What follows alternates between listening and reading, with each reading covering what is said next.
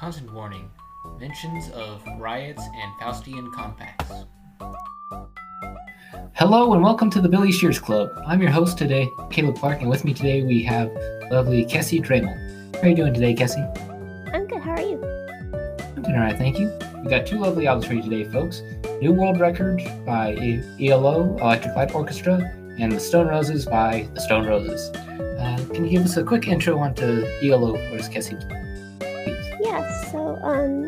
ELO started sort of as a band. They wanted to pick up where the Beatles left off, and they wanted to do a rock band that had a lot of like, um, you know, strings, and they wanted to do some sort of experimental things. Um, this album is their sixth album, and I think it's sort of the most definitive ELO album. Um, it's the second with their full lineup that they had. Um, the first with their like iconic logo. And I think they really figured out their sound really, really well on this album. Um, yeah, yeah, I, I really like this album. Yeah, very cool. Yeah, we can get started on it. Uh, do you prefer track by track or like favorite and least favorite? Um, maybe track by track. Okay, let's go track by track. Okay. Yeah, starts off with Tightrope. What do you like? What's your thoughts on the first one? Yeah, I really like the the way that it opens. It sounds so like ominous with all the the strings and the what the synth is doing with the lasers. Um, and I think it sets off sort of a tone for what I think of as a sort of theme for this album and also a lot of ELO songs of sort of just I see a lot of like disappointment. like he Yeah. he's expecting things to go wrong and no one to help him and then he's surprised when someone does. At least I mean that's what's going on lyrically. And then with the the music, you know, there's all the strings and then also the really rock and roll sound that's going on too. So yeah. It's pretty. It's really nice one. Yeah, I didn't have too much on this one in particular, but yeah, it definitely does set the general ELO sound, like you say, strings in the rock. It's very big sound, lots of layers going on, and these different flavors, and it's cool. It's a cool one. Got a nice groove to it. We can go into telephone line. That's the next one. Sure. Yeah. I'll be honest. Like, sorry. Uh, you go you go ahead. You, you, you go ahead. Well, I was just gonna say, um, telephone line is it's like my favorite ELO song actually. I just I love all the layers and the instrumentation to me seems so lush and there's so much going on and I think there's a lot of emotion and everything. Um I just really, really love how it like opens up and the music swells for the like doo-wop part. Um, but it's also so melancholy and sad too. Yeah, it's definitely one of the more heart wrenching breakup songs with just the pleading Yeah. connection. I like to do up. I don't, I don't. I don't know. Like maybe it's personally. I do feel like. I don't know about the beat for me personally. It's not quite. I don't know. It's like at a weird tone for me personally. Between like, it's slow enough that you like it's still sad, but like it's just got the still the very bright ELO sound with the doo-wop elements that it's still some lyrical dissonance. So I don't know. That was on drew me a little bit when I listened to it.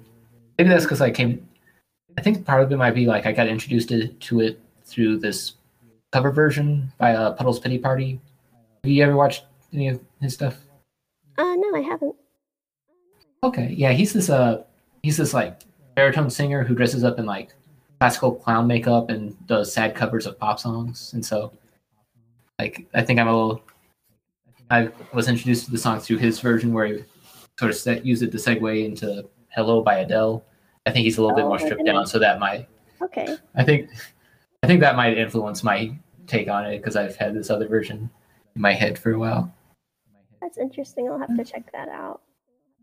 Yeah, it's pretty good. He's got a lot of good covers. Yeah, that was my take. Okay. Yeah, for me, I think it's just something about like the way that the music swells right there. It's just so so emotional. It just feels like he's I don't know, just like the richness of the emotion, even though it's like a really sad emotion. It's just yeah, Yeah, yeah, that lushness of the, hmm the instrumentation definitely brings out a lot. I will say, like using the little synths to sort of sound like the phone. That was a nice touch. Yeah, like you were saying. Yeah, yeah. Weird trivia about that. They actually um, did that on a Moog. They called a U.S. number that they knew no one would answer from England because they wanted a U.S. sound. So they called it and they listened to it and they replicated it on a Moog. That's so cool. Yeah. That's crazy. the ELO guy. Yeah. After that, we get into the rock aria. I think this is where the album really clicks for me, where I'm like really digging it with the switches between the operatic singing bits, and then it goes into more of the glam rock, and then Yeah. they come together. That was that's like the epitome of the ELO sound, and I really like that. hmm Yeah, the first time I heard the song, because it's like so like, raucous or something. I don't. That's wrong. The wrong word, but like I was kind of like, what? But then it's like really grown on me, and I, I agree with what you're saying. It's like it really is like Mm. an epitome of their sound with the whole rock and roll elements plus the opera. It's like yeah, Yeah. that interesting combination. Yeah. Yeah, cool. And after that, we get uh, Mission, a world record. That was. What do you think on that one? It's it's weird, but it's their Mhm. kind of weird. Like they have Mm. a couple. I think they have like two concept albums, and this feels like a concept song to me. Um, but yeah, it's like yeah, it's interesting. I think I think it fits into their theme that they have going on for themselves as a band of this whole like spaceship, you know, something from outer space kind of thing. With the whole like looking at Earth from an outsider as if it was like I don't know an alien watching Earth or something. Then I, I also think it fits into that pessimism. With the, I really like the Mhm. line, um, "Planet Earth from way up there is beautiful and blue and floating softly through a rainbow. When you touch down, things look different." It's like again, it fits into that thinking something's going to be good and then it's it's not as good as you want it to be, sort of thing. Yeah, yeah, it's definitely a really sad one, and like that's sort of that. I don't know. It's obviously a very different song in almost every aspect, but still reminds me a lot of like Space Oddity. It's for like both being really sad, space age. So that's good. It's definitely another favorite. Like I feel like they they really use their sound to bring out the sadness in a way that I, the little string pull whenever you get to the sort of the saying the mission of the Sacred Heart. That was Mhm. that was always cool. Yeah. After that one, it's so fine, which I really love because it's just so hyped up and energetic. It's got so many little catchy parts. I love the chorus, little woo woos, and then Yeah. when it gets into sort of the breakdown with all the little weird synthy weirdness and the drums, and then the strings start coming back in. It's a good time. I really love that. It shows a lot of their energy and ideas just bouncing off each other. Right. Yeah, it's really fun. I think it's a good breather after the last song too. Next up on this album, got Living Thing. That's some nice hooks. That's nice. That's another good strong song. Yeah, this is one of my favorite ELO songs too. I just love the the strings at the beginning. I think Mhm. they're just absolutely gorgeous. Just like yeah, whatever that is, it's really it's really really beautiful. And then I think again um it's that still that sort of the whole- it's a it's a living thing. It's a t- terrible thing to lose. Again, it's just like Yeah. more of Jeff Lynne's writing about, you know, sort of sad again, but also not. It's like there's something good. There is something good, but it's like you're afraid to lose it. And then the music is so just like big and um Definitely. I do like that. That's sort of angst to it. It's a good element.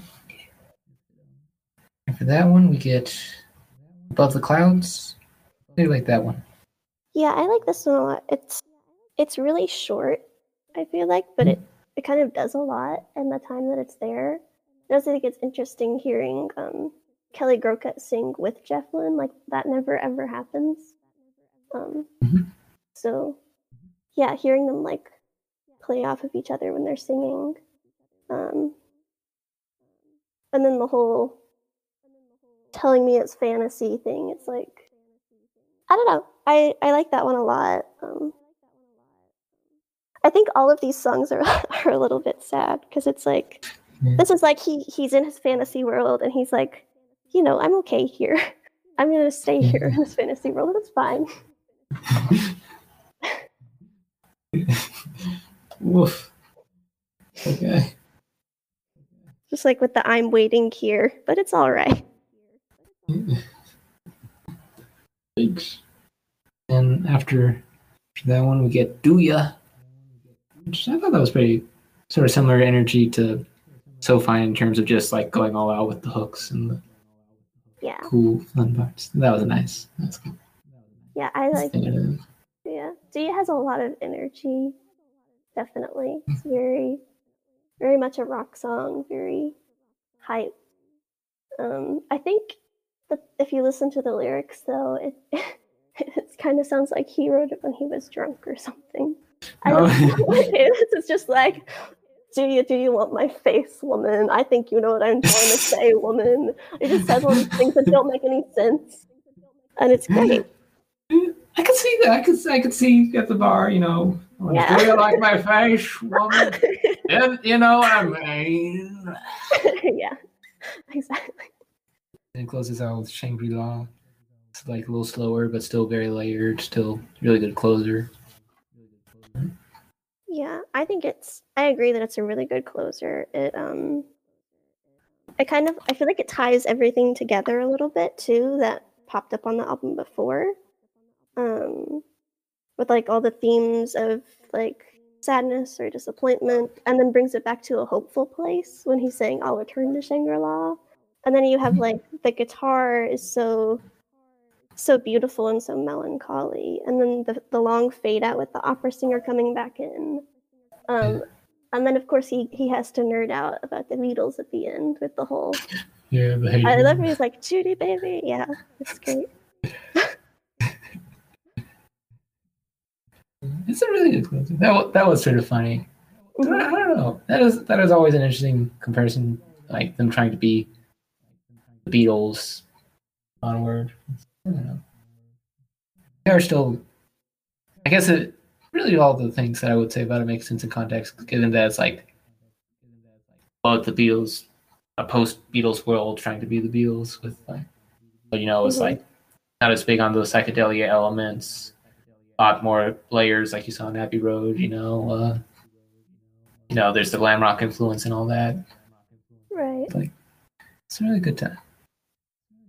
Very nice, really well produced. Got some good lyrics to it. Really fun time. Yeah that's good. Ready for the Stone Roses then? Any last Sure. thoughts? that's good All right. So, start us off. Backstory. So, the Stone Roses. So, they're a British band hailing from Manchester, England. They formed up around 1983. They had various members had been in groups together for the last few years, and there were some lineup change. uh, But they basically started as a band at that point. The main band members seem to be, at least by the time we get to the actual album, and they're like the long standing lineup are Ian Ro- Brown on vocals, uh, Mani, also known as Gary Gary Mounfield Field, Reni, aka Alan John Wren, and John Squire are the main four. So they start off as kind of your typical mediocre-ish British post-punk alternative rock band. You know, sounds like modern English, but more alternative and less good. Uh, they start sort of getting more into like sort of psychedelia, get a little dancier, get more into like sort of classic pop and rock. They're circa like Beatles and Mamas and the Papas and whatnot.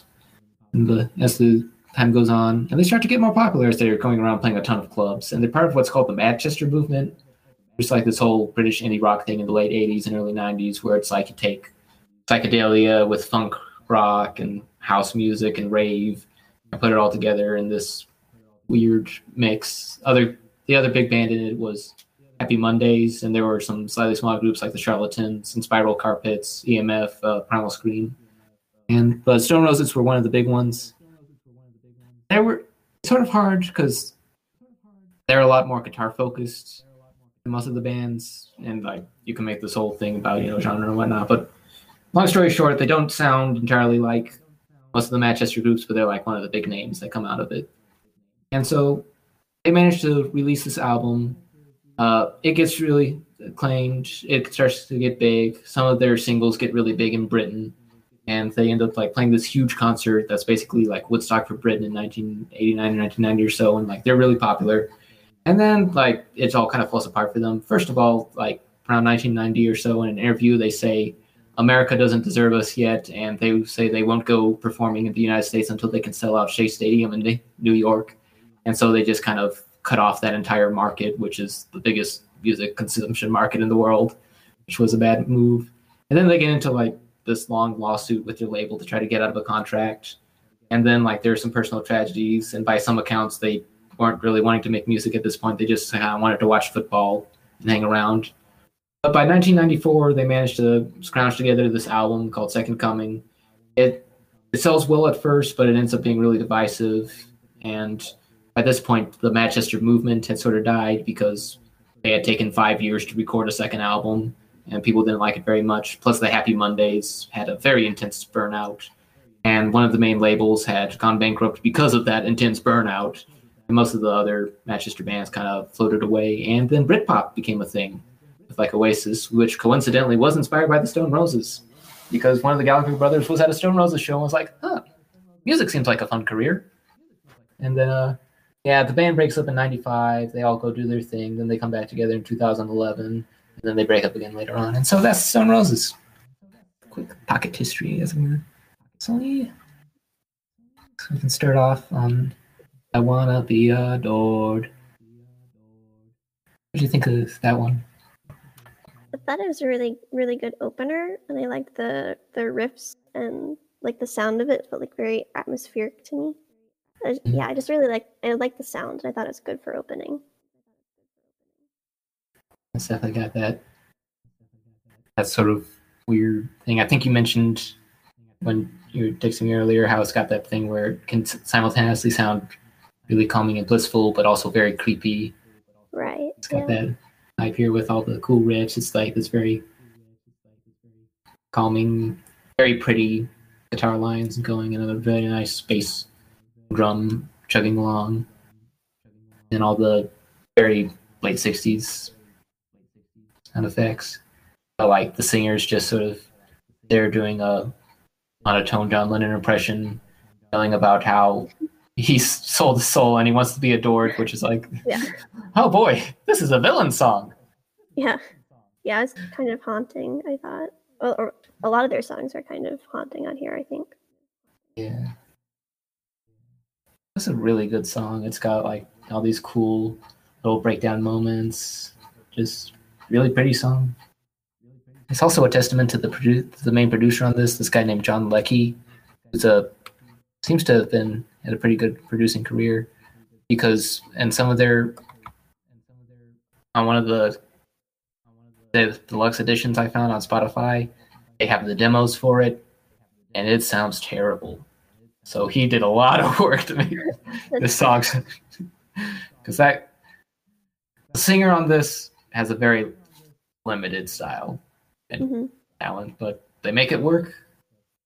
Yeah, and then after that, you get She Bangs the Drums. I really like that one. It's really joyful, really poppy. You know, it's like something the Beatles would have recorded way back. Yeah. like a bit more dream poppy with all the soundscapeness, and it's nice. It's a really good time. Yeah, I really liked it. It sounded very like cheerful and happy, and it also, um, I mean, the the last song obviously has some real imagery, but it shows up several times on the albums, and I noticed this song has a little bit of that too with the the line "passion fruit and holy bread." So I kind of wonder what that's doing. I don't have a theory, but I wonder what it's doing in in this song. So I don't know. I don't. I don't know too much about their religious preferences. I mean, given the general attitudes of British rock towards religion, they might have just thought it was cool imagery, wanted it to be you know, cool. But yeah, it's really nice. And after that, we get Waterfall. That was cool. That was another one with really pretty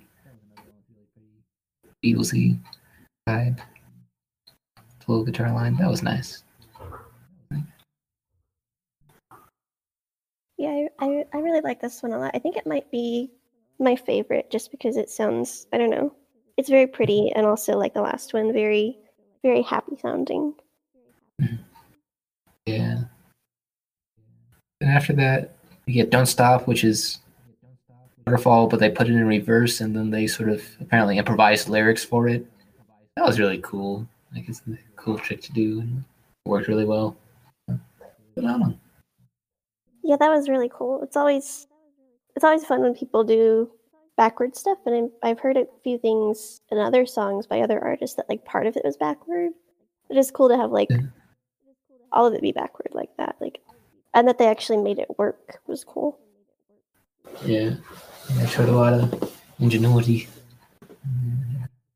What if we could? And then they did. Yeah, Yeah.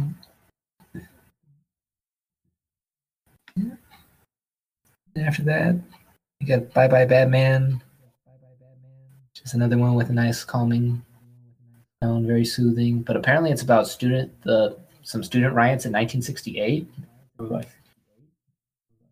going to weird territory on this album. yeah, that's interesting. I was wondering who you know who the bad man was, so that's interesting. I was like, who's the bad man? Now I know. Yeah. Na na na na na Batman. That was good. Here's another one. It, I do find that they, like, I think, I guess my main comments have started to get repetitive. I've, I've thinking through, like, they do definitely, all the songs do definitely have, like, little bits and pieces, you know, like very unique riffs and vibes to them that make them stand out. But a lot of them do sort of come into that. I've, I've noticed it's like, I've been talking, it's like, wow, I can't really say much beyond. It has a pretty vibe. Yeah, yeah, but they all Yeah. do. So Yeah. I really like the contrast between the music and the lyrics on this song too. Yeah, it's always fun. Yeah. And after that, we get uh, what what they call it, Dear Elizabeth. What's- what's the- Elizabeth, my dear, yeah. Mhm. Where they, to the tune of Scarborough Fair, they're like, "I'm going to throw overthrow the English monarchy." It's like, okay, Yeah, it was it was so pretty that I just listened to it several times before I even realized that's what it was like about. So yeah, yeah,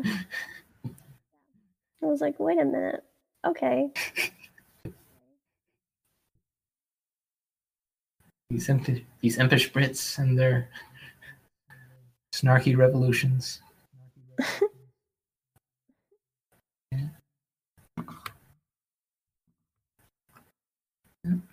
After that, Sugar Spun Sister didn't have a lot on that. Like the chords were nice, but not not a whole lot. yeah, yeah, it was nice and and pretty. Um, with the music and everything, just like the other songs, very nice.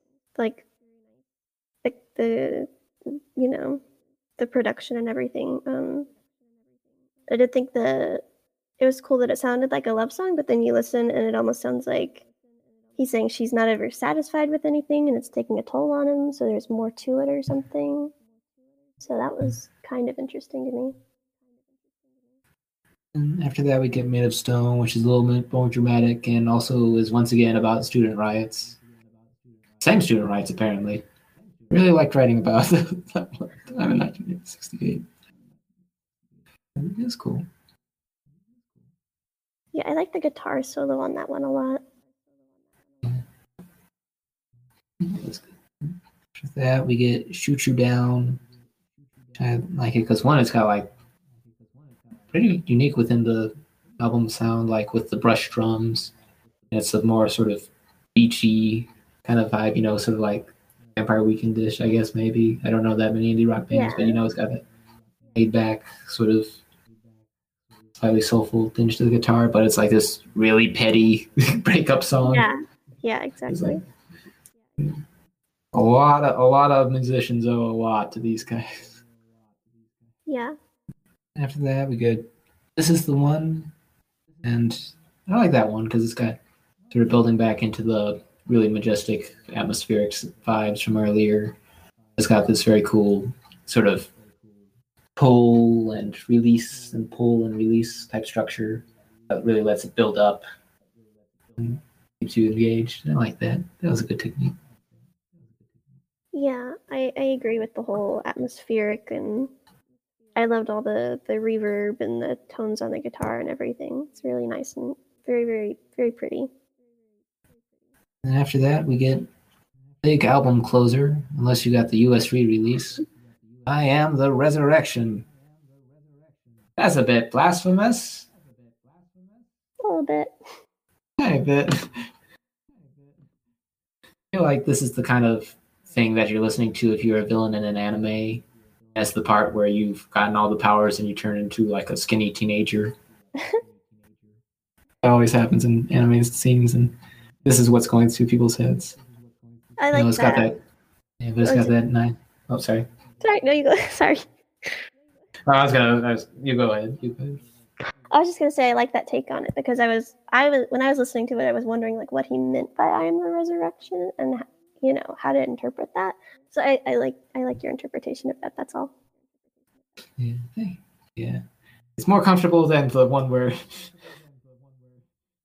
this is Jesus. Oh, Jesus speaking. Yeah.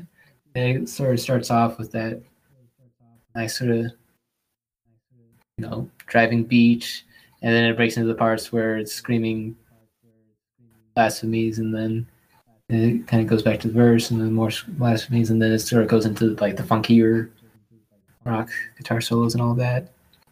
That was really cool. That was bad. Like, That was really good closer for the album, you know, with all the drama and larger than lifeness to it. Like that. Yeah, I I agree. It's a really good closer, and it's weird to have Fool's Gold instead as a closer on the U.S. release because I think I agree that this is really really a good closer for this album. Uh, Do you want to touch on Fool's Gold since we've mentioned it now? And like, Yeah, I don't know if you listened to it. Okay, yeah, yeah. This apparently this one got to be a pretty big bit hit. Like I think like in the top five or something over over in Britain. That is. I don't think they ever had much like chart success in America, but it got pretty big over there. Like and like definitely much more Manchester sound with the very heavy hip hoppy drums and more of the groove. yeah, It was okay. I wasn't a huge fan. yeah. I wasn't really either. Um, the the sound of it reminded me a little bit of the like solo part on the I'm the Resurrection. So I I Mhm. wonder if you know there's some tie in there or something, but I still don't think it's as good of a closer. Um, it, it doesn't quite fit as well with the rest of the album either. I don't think. Yeah, it's very kind of place where it's all the throwbacks to like, psychedelic pop, and then suddenly, and here, no, here's I don't know, C+C Music Factory to lay the beat. Yeah, exactly. Yeah. I don't know. Overall, I still really liked a good vibey time. Looking for some psychedelic rock, and if you want to listen closer and find the lyrical edge, it's there too. So, um, so yeah.